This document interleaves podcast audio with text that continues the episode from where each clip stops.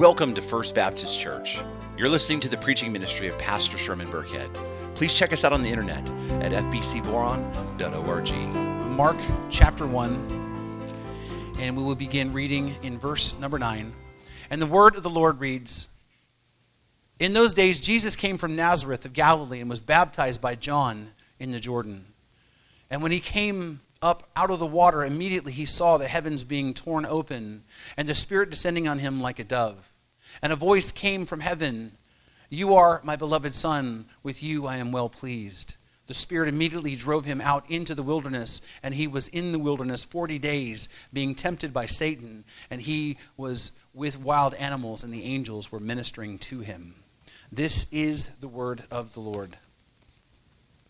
One of the greatest truths in the entire Bible is found in one of Jesus' names and that name is Emmanuel. It means literally God with us. And this is a name that we don't really talk about a lot, you know, throughout the rest of the year. Now, when it comes to Christmas time, because it's a prophecy that directly, you know, talked about Jesus coming, we talk about it. But really, this is this is a name that we should keep in mind all the time. Right? God Himself came to be with us. Jesus Christ is Emmanuel, God with us.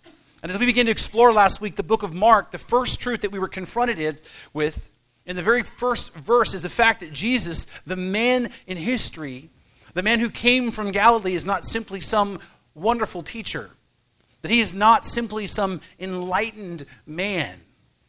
And he's not just the greatest example of humanity for us. Jesus is God the Son, he is God in the flesh. Jesus is literally God with us. What an earth shattering but hope inspiring proposition that the creator of the universe, God Himself, came to be here with you and me. And not only to be with us, but also He came to make a way so that we could be with Him forever in eternity. You see, Jesus came to earth on a mission a mission that we've talked about over and over and over again. He came to save sinners. In fact, the Apostle Paul says this saying is trustworthy and deserving of full acceptance. Christ came into the world to save sinners. Jesus Christ, God, became man. In that, he did so in order that man can come to God. God became man so that man can come to God. That is why Jesus came. Because, as we know, the relationship between God and man had been separated. That connection between God and man had been separated. When, when God created the world, he said it was good. And when God created mankind, he said it was very good. And mankind was God's highest creation. He was the crowning achievement of his creation. And the reason for that is because we were made in the very image of God. No other creature was made in God's image, only mankind. We were created to reflect the image of God. And mankind was also created for an intimate connection with God. We were created for an up close, personal, soul satisfying relationship with God. But as we all know, that mankind fell. Our first parents, Adam and Eve, you know, chose to elevate themselves over God. They chose to elevate themselves uh, over God's plan. They rebelled against Him by violating His commandments and not eat of the forbidden tree. And this rebellion not only changed them, but it sent all of creation into the grips of sin. All of the universe became corrupted in that moment, making all of us, by default, sinners. We are just born that way.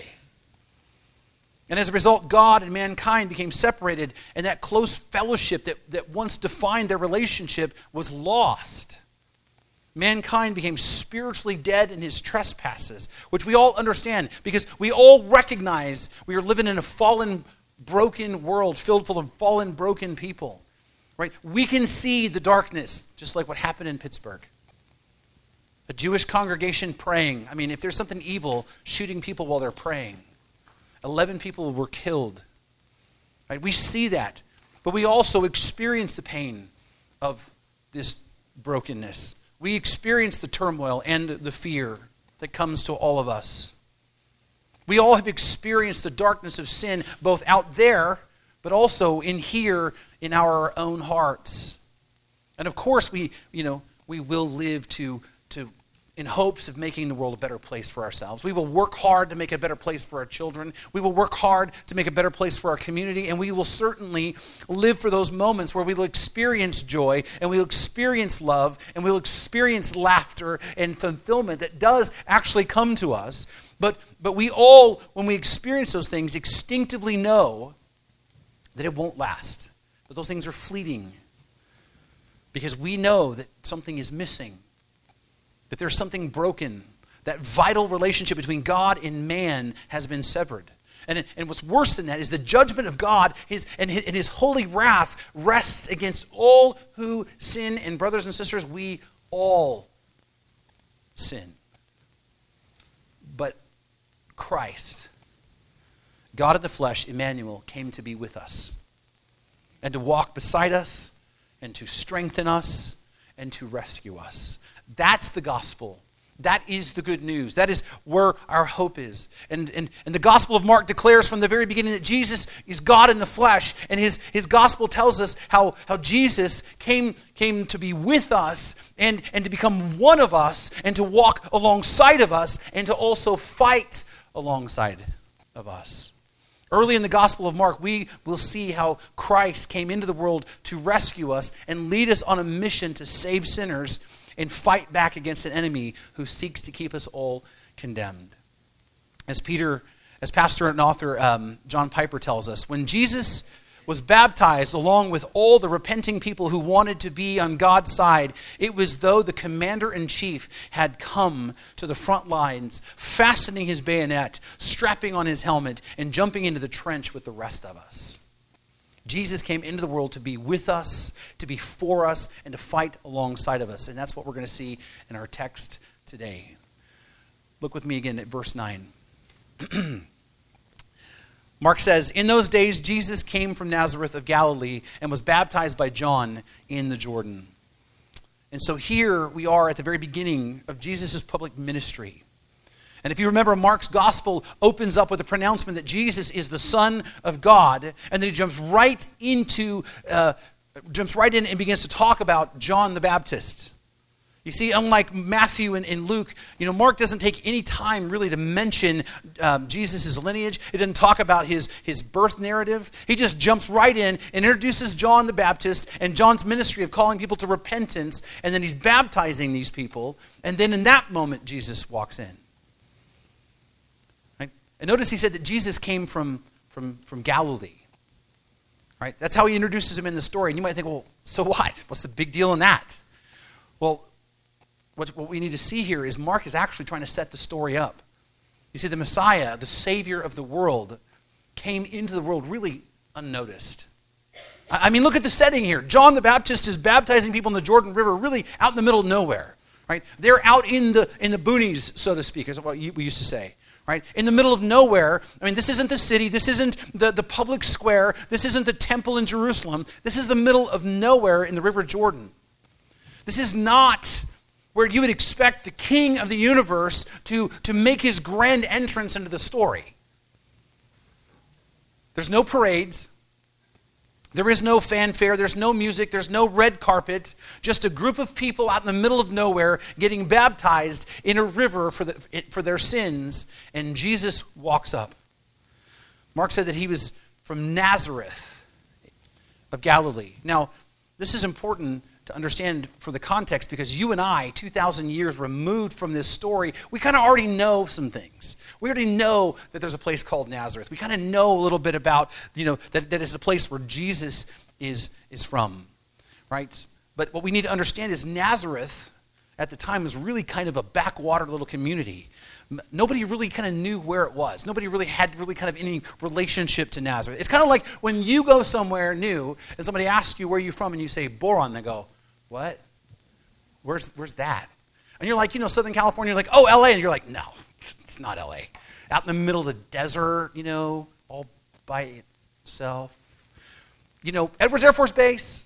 No? Okay. And they just polite, you know, nod and smile at you. Because nobody knows, right? Nobody outside of Boron or the community really knows where we are. It's kind of like that. Nazareth was like that. People didn't know much about Nazareth, and then those who did know something about it didn't, didn't really respect anybody that came from there because the, the area was really heavily, you know, Gentile. So, like, if you were somebody who came from there, either they didn't know you or they didn't respect you, right? And so, and so this is how Jesus is introduced in this story as a guy from Nazareth, right?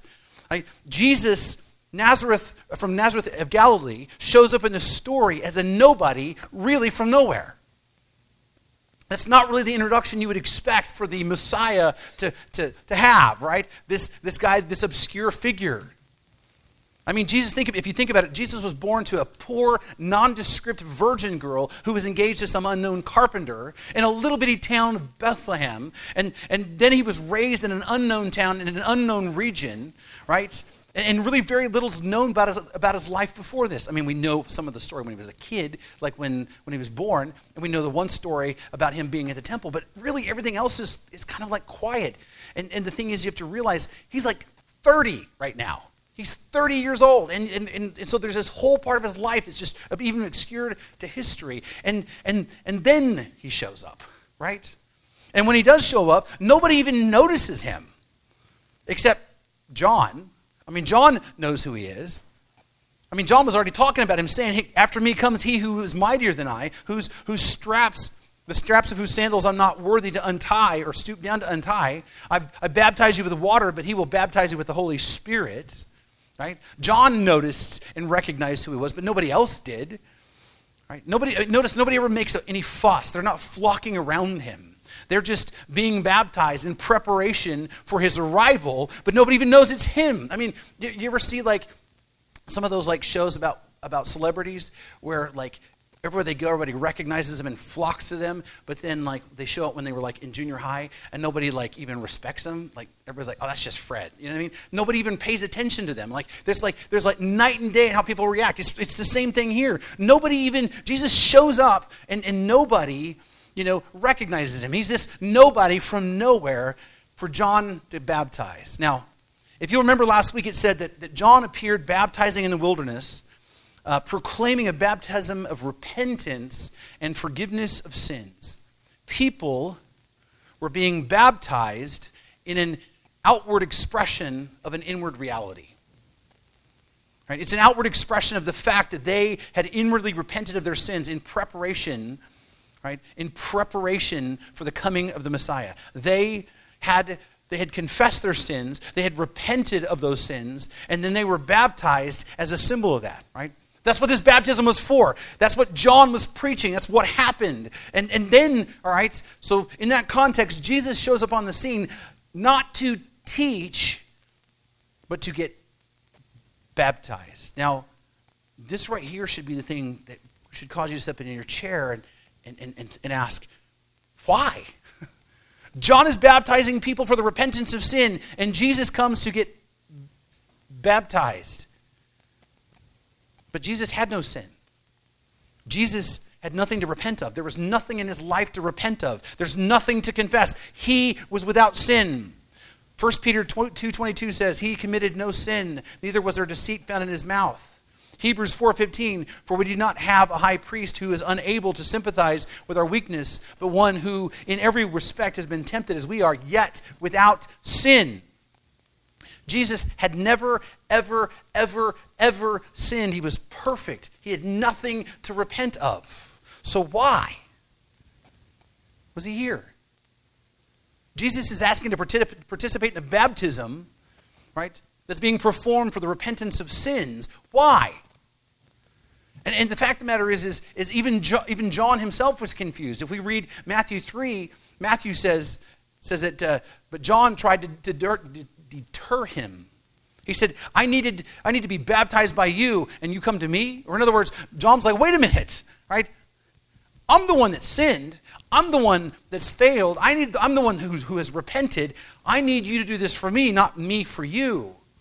But Jesus replied, Let this be so, for it's proper for us to do this to fulfill all righteousness. And then John consented. Consented. What? What does this have to do with righteousness? What does this have to do with anything? Why was Jesus there to be baptized with all of these repentant sinners? Well, actually, there are several reasons, and they're all important and theological. Number one, the reason why Jesus came to be baptized is because this is the moment in history that inaugurated his earthly ministry. His baptism is a symbol of Christ's entrance into the mission.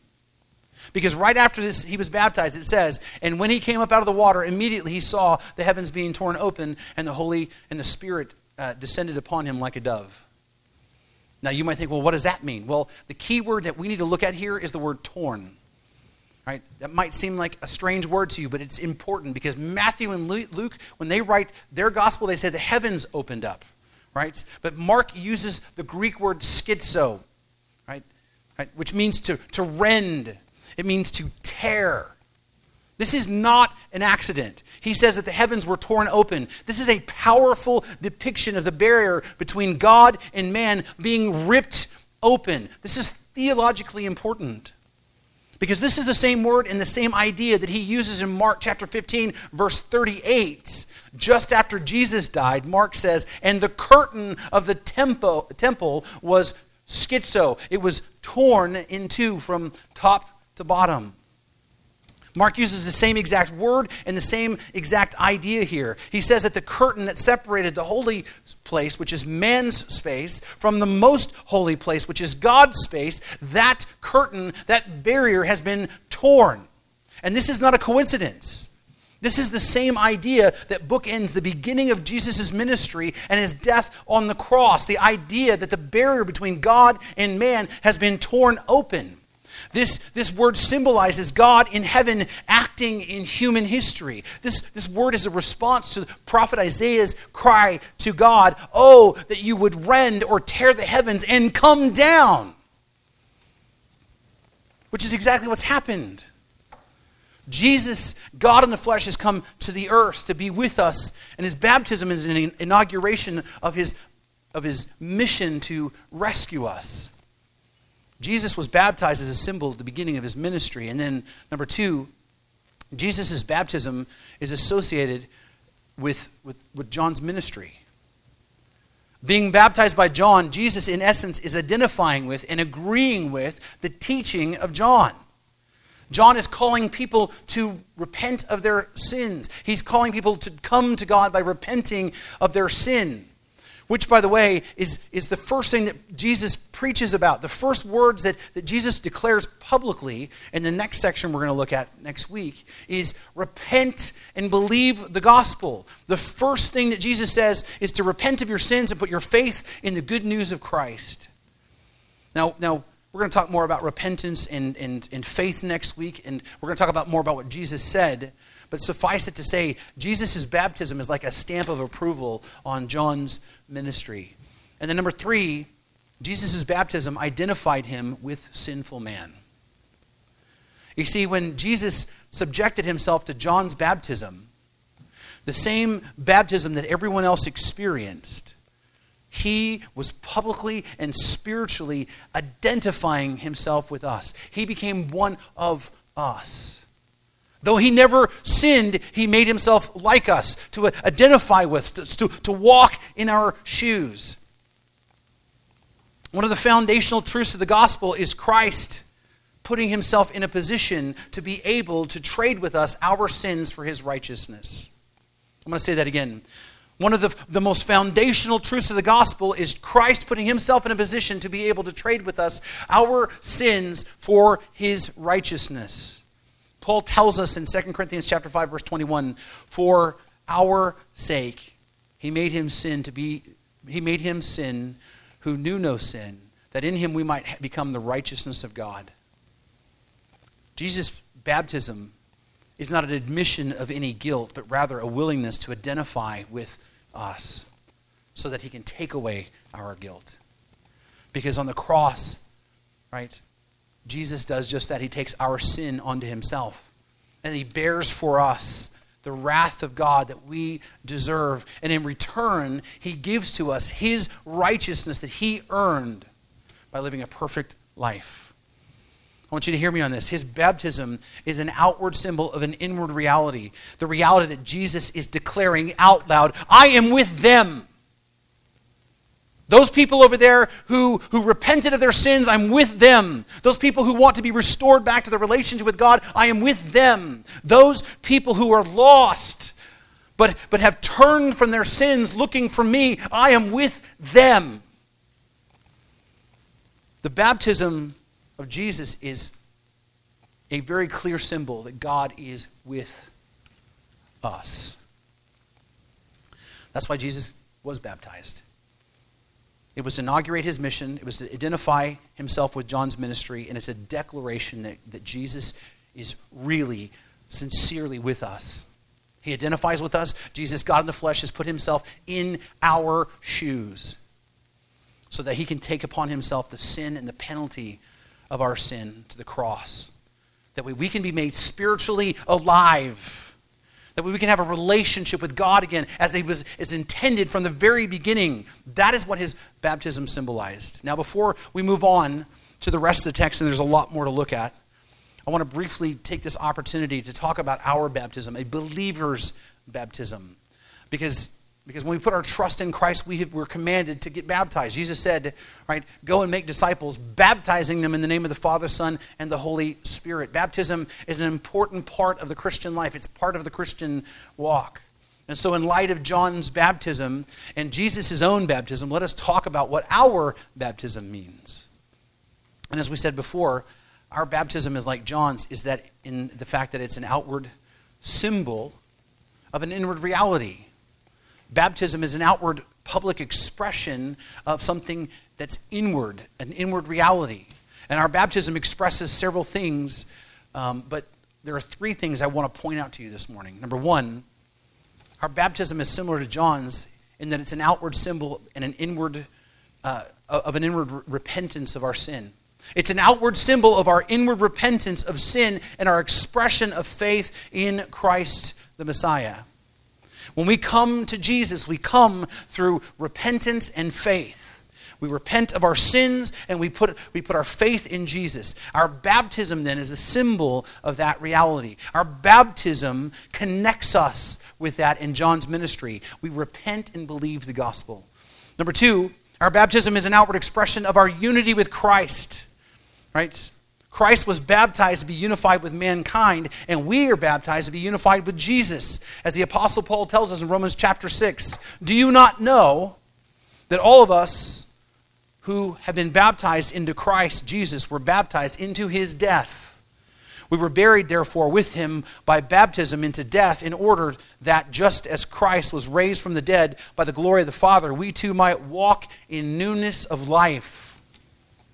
Our baptism is a picture of the death and burial and resurrection of Christ. The person who then is immersed fully into water, right, symbolizes the death and the burial of Christ. And when they're lifted out of the water, it symbolizes Christ's victory over both death and the grave and, and sin as well. Your baptism is a symbol of your hope. Your baptism is a symbol of the finished work of, of Christ on the cross. You being baptized is you identifying with Jesus and his work. And then, number three, our baptism is an outward expression of our identification with a local church. Our baptism symbolizes our membership in the body of Christ. When you get, become baptized, you become a member of a local faith community. You become part of a family. Hopefully, you guys feel that way here. Becoming a member of the church requires baptism. Even for people who are not baptized here, still have to be baptized somewhere in a church that is orthodox in its faith. Why? Because of what baptism symbolizes. It symbolizes a repentance and faith. You can't be a Christian without repentance and faith. So it symbolizes repentance and faith. It symbolizes our orthodox faith, right? It also symbolizes our identity in Christ and it symbolizes our union with the body of Christ. We're part of, God, of Christ's body. Now, there's more that we can say about this, but I actually have two last things to, to mention about baptism. Again, we're gonna, probably going to talk more about baptism as time goes on, because again, there's a lot to talk about. But there are really two things I feel we need to deal with before we move on that are related to misunderstandings about baptism. Number one, baptism doesn't wash away anyone's sin. I'll say that again. Baptism does not wash away anyone's sin. I've heard people say, I, you know, I want to get baptized because I want to wash away my sin. Understand, your baptism don't do that. Baptism might wash away the dirt off of you, right? But it's not going to wash away the sin out of your hearts. Baptism doesn't do that. The water that we put in that tub right there, I know it's boron water, but it's not going to take away your sin. Only Jesus can do that. Only Christ can remove your sins. As the songwriter says in, in one of the hymns that we love to sing, what can wash away my sin? Nothing but the blood of Jesus. Only Christ washes away your sin. And because then it doesn't wash away your sin, then your baptism doesn't save you. And this is important because there are people who believe in what's called baptismal regeneration. It's a fancy theological word that says I'm wrong. Okay? Well, actually, what it means is, is that they believe that you have to be baptized to be saved. So, what that means is that you put your faith in Christ, right? You put your faith in Him. You come to that place, you put your faith in Him. And then, when you get baptized, that's the moment you get reborn. That's the moment that you're actually regenerated and saved. You're not saved until you actually get pushed under the water, which is completely false. That's not what the Bible teaches. Your baptism does not save you. Your baptism is an outward expression of the reality that you have repented and put your faith, right? Repentance and faith is what saves you. You're saved by grace through faith, not through baptism. Your baptism is a sign of your salvation, it is not the cause of your salvation. Which means, then, we don't baptize children. Baptism doesn't save children, uh, babies. It doesn't, it doesn't save infants. That's why we don't baptize infants here. We certainly will baptize anyone who can clearly understand the gospel, and those who understand that they're sinners in need of a Savior, and those who turn to Christ in faith and who repent, who repent and believe the gospel, those are the ones we baptize. Because baptism, right, is, is an outward expression of an inward reality. And those who can't confess and understand the gospel don't need to be baptized it's pointless because baptism is not an instrument of salvation, it is an outward symbol of it. Our, our baptism, then, is a symbolic rite that expresses our repentance. It connects us with Christ, and then it connects us with the body of Christ. And Jesus himself was baptized to identify himself with us.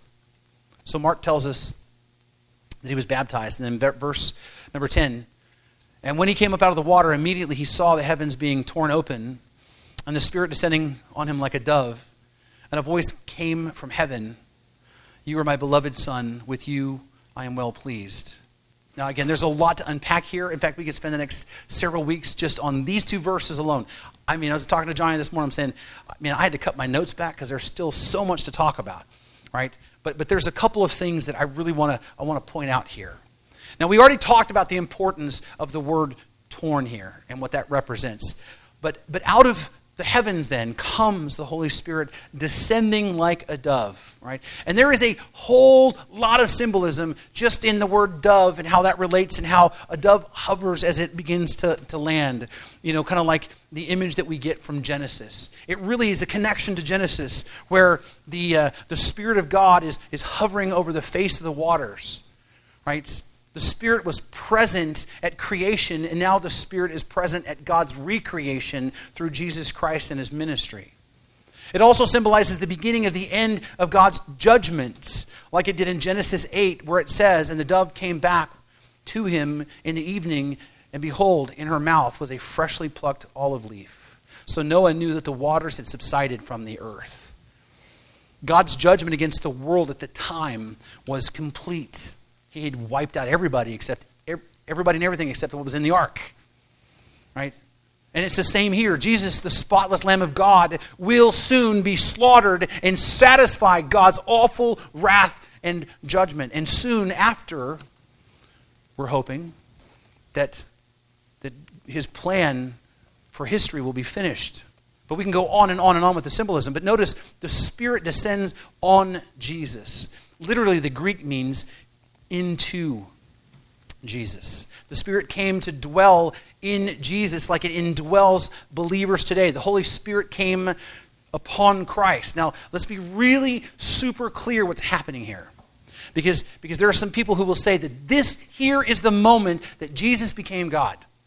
Right? That, that, that, that God's Spirit came into Christ and, and, and the man Jesus then at that moment became God.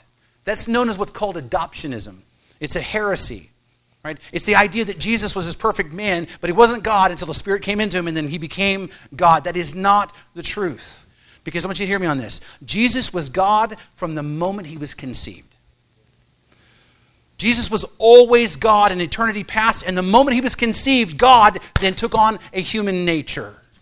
And in that moment, he was fully God and fully man. And when he was born, he was fully God, fully man. And when he was standing there in the river being baptized, before the Holy Spirit even touched him, he was fully God and fully man. So then we'd have to ask the question then why does then the, the Holy Spirit descend upon Jesus? I mean, if he's God, then why does the Holy Spirit have to come and indwell him?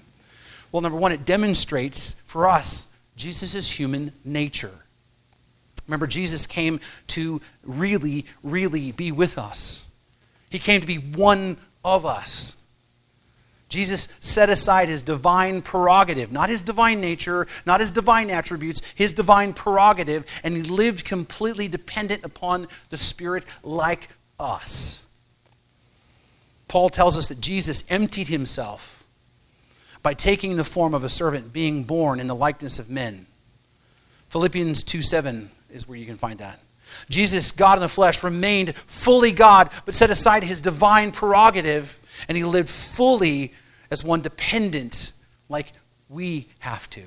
Understand, see, Jesus didn't come to, to pretend to be like us, he actually came to be like us.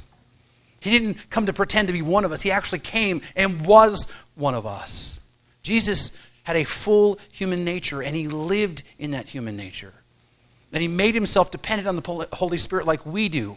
The Holy Spirit descends upon him, and it shows for the world that he is truly human. Number two, being dependent on the Holy Spirit, the Spirit empowers him for his mission. The Holy Spirit strengthens him and guides him and leads him on his mission. In the next section, it says that, that the Spirit drove him into the wilderness. Christ is, is, has submitted himself to the power of the Holy Spirit. When we put our trust in Christ, the Spirit comes and indwells us, and then we then are to submit to His work, submit to His power working through us and in us. And that's exactly what Jesus is doing right here. He came to be with us and to be like us. And then verse number 11 it says, A voice from heaven, You are my beloved Son, with you I am well pleased. So after Jesus comes up out of the water and the Holy Spirit descends upon him, God the Father says, You are my beloved Son, with you I am pleased. Now, again, why? Why would God the, the, Father say that besides the fact that it's true, that He is His beloved Son and that He is pleased with Him? But Jesus is God in the flesh. He knows this, right? So why would He have to say that He's pleased with Him? It, it's kind of redundant, wouldn't you think? Well, see, this right here is an example of why the Old Testament is so critically important to understanding the New Testament. So many people want to just unhitch their theology from the Old Testament. Popular, it's a popular phrase in Christianity right now. We need to unhitch our theology from the Old Testament. We need to unhitch our, our theology from pastors who say things like that, by the way. Okay? This is one of the reasons why the Old Testament is important because in this statement, God speaks several phrases from the Old Testament. God, in this statement, is quoting three different Old Testament books. As Daniel Akin notes in his commentary, he says in this text, it's a combination of three massively significant Old Testament texts. The phrase, You are my son, comes from Psalm 2 7. And he's quoting a Davidic psalm where the father is basically announcing, You are the Messiah King, the greater son of, of David who will rule over the nations. And the second phrase, where he calls Christ his beloved, we're reminded of, of how Abraham saw his son Isaac, whom he was called to sacrifice in Genesis 22, verse 2. This bears all the weight of Christ being the one and only Son of the Most High God who would be sacrificed. And in the third phrase, he says, I delight in you, or you will, I, with you I'm well pleased, comes from Isaiah 42, 1, which is the first of Isaiah's suffering servant songs. These passages all climax together in the great Isaiah 53 text where the servant is crushed by God as he bears the sins of the world. You see, the, see, the God the Father isn't saying this to tell Jesus something he didn't already know. He's saying this because, number one, it establishes the authority of Christ and who he is. Christ is the Son of God. He is the Messiah. He is the promised one. He has all authority. Jesus would say in Matthew 28, right, right after right before the great commission, he would say, "All authority in heaven and on earth has been given to me." God in this in, in this statement establishes the authority of Christ. You are my son. You are the Messiah. Number two, this um, indicated a fulfillment of prophecy. The Old Testament clearly testifies to the time when the Messiah was coming. And here is this, in this moment, the prophecy is being fulfilled and would continue to be fulfilled throughout the life of Christ. God, in essence, is taking the reader and the hearer back to a time when, when God was talking about this moment hundreds and hundreds and hundreds of years before it happened. And number three, these words demonstrated what kind of Messiah that Jesus would be. See, when we connect the dots here in the scriptures, God, you know, that God is citing, we understand that Jesus didn't come to the earth to be a warrior king. He didn't come here to be a general. He came to be a suffering servant. He came to serve and not be served. He came to shed his blood for the forgiveness of sins for many. Jesus, as Mark will demonstrate throughout his entire gospel, Jesus is the faithful servant of God, and he would suffer as that servant all the way to the cross. Now, one last thing to note about the baptism of Christ is that in this picture, all three members of the Trinity are present Jesus, God the Son, God the Holy Spirit, and God the Father are all here in this moment. You see, right from the beginning of Mark, he demonstrates the divinity of Christ, that he is God, and then he also affirms the doctrine of the Trinity. Again, it is a doctrine that we're not going to fully wrap our heads around. It's a, go- a doctrine we're going to believe, but we're not going to fully understand. God is one in essence and three in persons. How does that work? I have no idea. I'm not God. But it's here on full display. All three members of the Godhead are present at the same time in the same scene. And you've got to realize that they are all distinct, they are not the same. See, there are Unitarians even in this our own community who will say and agree, yes, Jesus is God, but they'll deny the Trinity because they'll say that Jesus is God the Father, that He is God the Son, and He is God the Holy Spirit. But here in this text of Mark, clearly this is impossible. Clearly it's impossible. The members of the Trinity are distinct persons.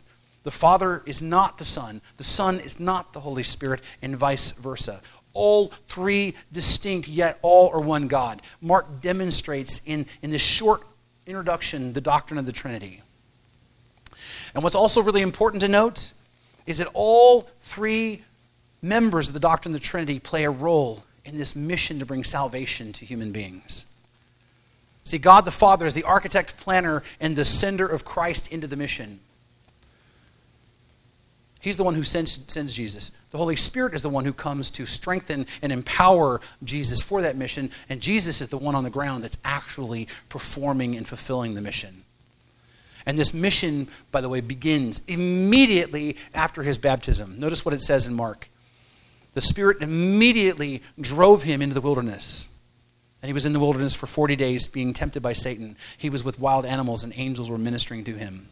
You see, Jesus this nobody from nowhere shows up and is baptized by John, signaling the arrival of the Messiah and the beginning of the mission to save the world. Right? But again, there's not a celebration of that. There's not any fanfare. There's no ceremony. There's no parade. There's not even a victory lunch before you go out and get to work. It's, it says immediately the Spirit drove him out in the wilderness. Immediately, Jesus went from his baptism to temptation. And the word for drove means to compel or to cast out. The idea here is a sense of urgency. Jesus was baptized and went right into the wilderness to be tempted by Satan.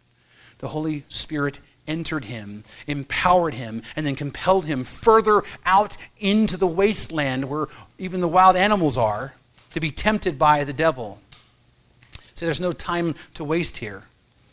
Now, again, there, there's a lot to this particular um, story, like the fact that Mark doesn't actually go into detail like Matthew and Luke do about the specifics of the back and forth nature of this encounter between the devil and Jesus. He just says that the Spirit drove him out there in the wilderness for 40 days to be tempted by Satan. Boom. That's it. So, what is Mark actually getting at? Well, what Mark is getting at is the fact that Jesus came on a mission. And that mission was to get right into the front lines and to take the fight to the enemy. Because that's exactly what this was. Jesus gets baptized, the Holy Spirit comes to empower him, and God the Father directly commissions him, and he goes right out into the front lines into a face to face confrontation with the devil himself. He is sent right out into direct spiritual conflict with the enemy. And if you've read the accounts of Matthew and Luke, you will know that Jesus beat down the enemy with the Word of God. The enemy tried to tempt him with, with taking the easy way out. He tried to tempt him into not having to suffer for these poor, wretched things. He tried to tempt him to take a different way, and Jesus beat him back with the sword of the Spirit, which is the Word of God. He said over and over again, It is written, it is written, it is written, it is written. He defeated the enemy in battle with the very Word of God.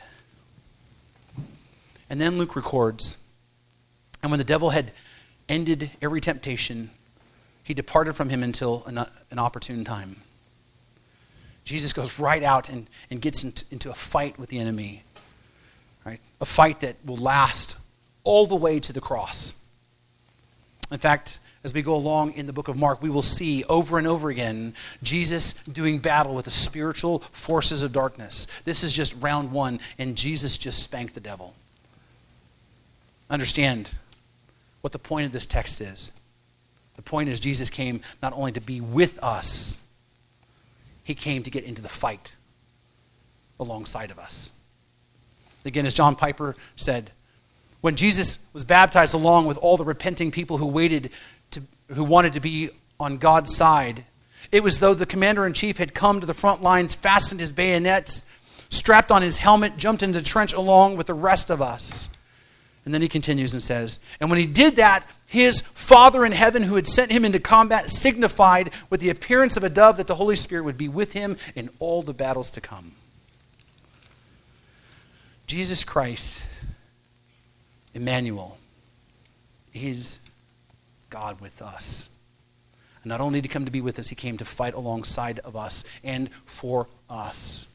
And on the cross of Calvary, Jesus, the spotless Lamb of God, took upon himself our sins and bore the awful, terrible wrath of Almighty God for us. And in return, he gave to us the righteousness that he earned through his perfect life that we couldn't earn, a righteousness that we need to have a relationship with a holy God. But don't miss the net effect of all of this. The net effect is this Jesus Christ won. He won. On the cross, Jesus gave his life to defeat sin and to defeat death. And he crushed the head of our enemy. Jesus filled fulfilled the promise that God had made and all the way back in Genesis 3 chapter 15 he shall bruise your head and you shall bruise his heel. The enemy thought that he had defeated Jesus but all he did was bruise him on the heel. Jesus through his atoning sacrifice crushed the head of Satan and defeating him forever and ever and ever and Jesus' resurrection from the from the from the grave is proof that that battle has already been won. Jesus came to the earth on a mission to save sinners, and he defeated our enemy to set us free. And then he calls us to join him. He gives us the privilege to be a part of that work, to join the winning team. and what's so incredible is the very same spirit that descended upon Christ to empower him for that mission is the exact same spirit who comes to indwell all people who put their trust in Christ. I want you to think about that. The spirit that was with him there 2,000 years ago, that descended on him and was with him throughout his entire earthly ministry, that same spirit that God, the Spirit, comes to inhabit you when you say, I repent and put my trust in Jesus Christ. And that spirit will empower you and strengthen you to complete your mission as well. Jesus, God in the flesh, came to be with us and to walk among us and to identify with us and to suffer with us and to lead us all to victory. So, what do you do with that? Well, number one, if you have not taken that step, if you've not repented and put your, your, your faith in Christ, if you've not believed in Jesus, then today's the day of salvation and actually move to faith in Him and trust in Him to be your Savior. I never assume that I know where a person's heart is. And so I'll always call sinners to repentance. But today's the day, and it doesn't matter what you think or what you feel. The fact of the matter is, is you're, you know what the darkness is, and you know that you can't escape it. But Jesus died. He died to save you. He gave his life so you could go free. All you need to do is repent and believe. And if you're ready to do that, then come see me after. If you are a believer, though, and you have not been baptized yet, then it's time to get baptized. It's just time. Right? Because when you read this in here, you don't ever read, and he believed in Jesus, but waited six months to get baptized when he felt the time was right. That's not in there, right? That's, the, that's the strangest thing I've ever heard. Is sometimes people they put their trust in Jesus. They, they, they're like, yes, I believe in Jesus. I'm, I am his. And then, but I'm not ready to be baptized. What are you waiting for? Right? That is the command of the Bible believe in and then get baptized. Because baptism, what? It, it, it validates or it, it's a, an expression of your repentance and faith. It identifies you with Christ and his work, and it identifies you with the local body of believers. And so if you're ready to get baptized, fill out one of them cards, put your name on there, say, I want to get baptized, and we can make it happen as early as next week. Number three, if you are a baptized believer, something you're going to hear me say over and over and over again it's time to be in the fight. We've, we've talked about this many, many times. You are called to be on mission for Christ. You were called to fulfill the Great Commission. You were called, you were called, if you belong to Christ, you were called to make disciples of the nations. And it means you were called to get into the battle. You're called to do your part. And I will exhort you and I will encourage you and I will continue to call you to that. And Jesus, the Savior of the world, came to the world to be with you and to fight alongside of you. And he promised he would never, ever, ever, ever, ever leave you or forsake you. So follow him. Follow him. Follow him. Let me pray for you. Heavenly Father, Lord, I love your word.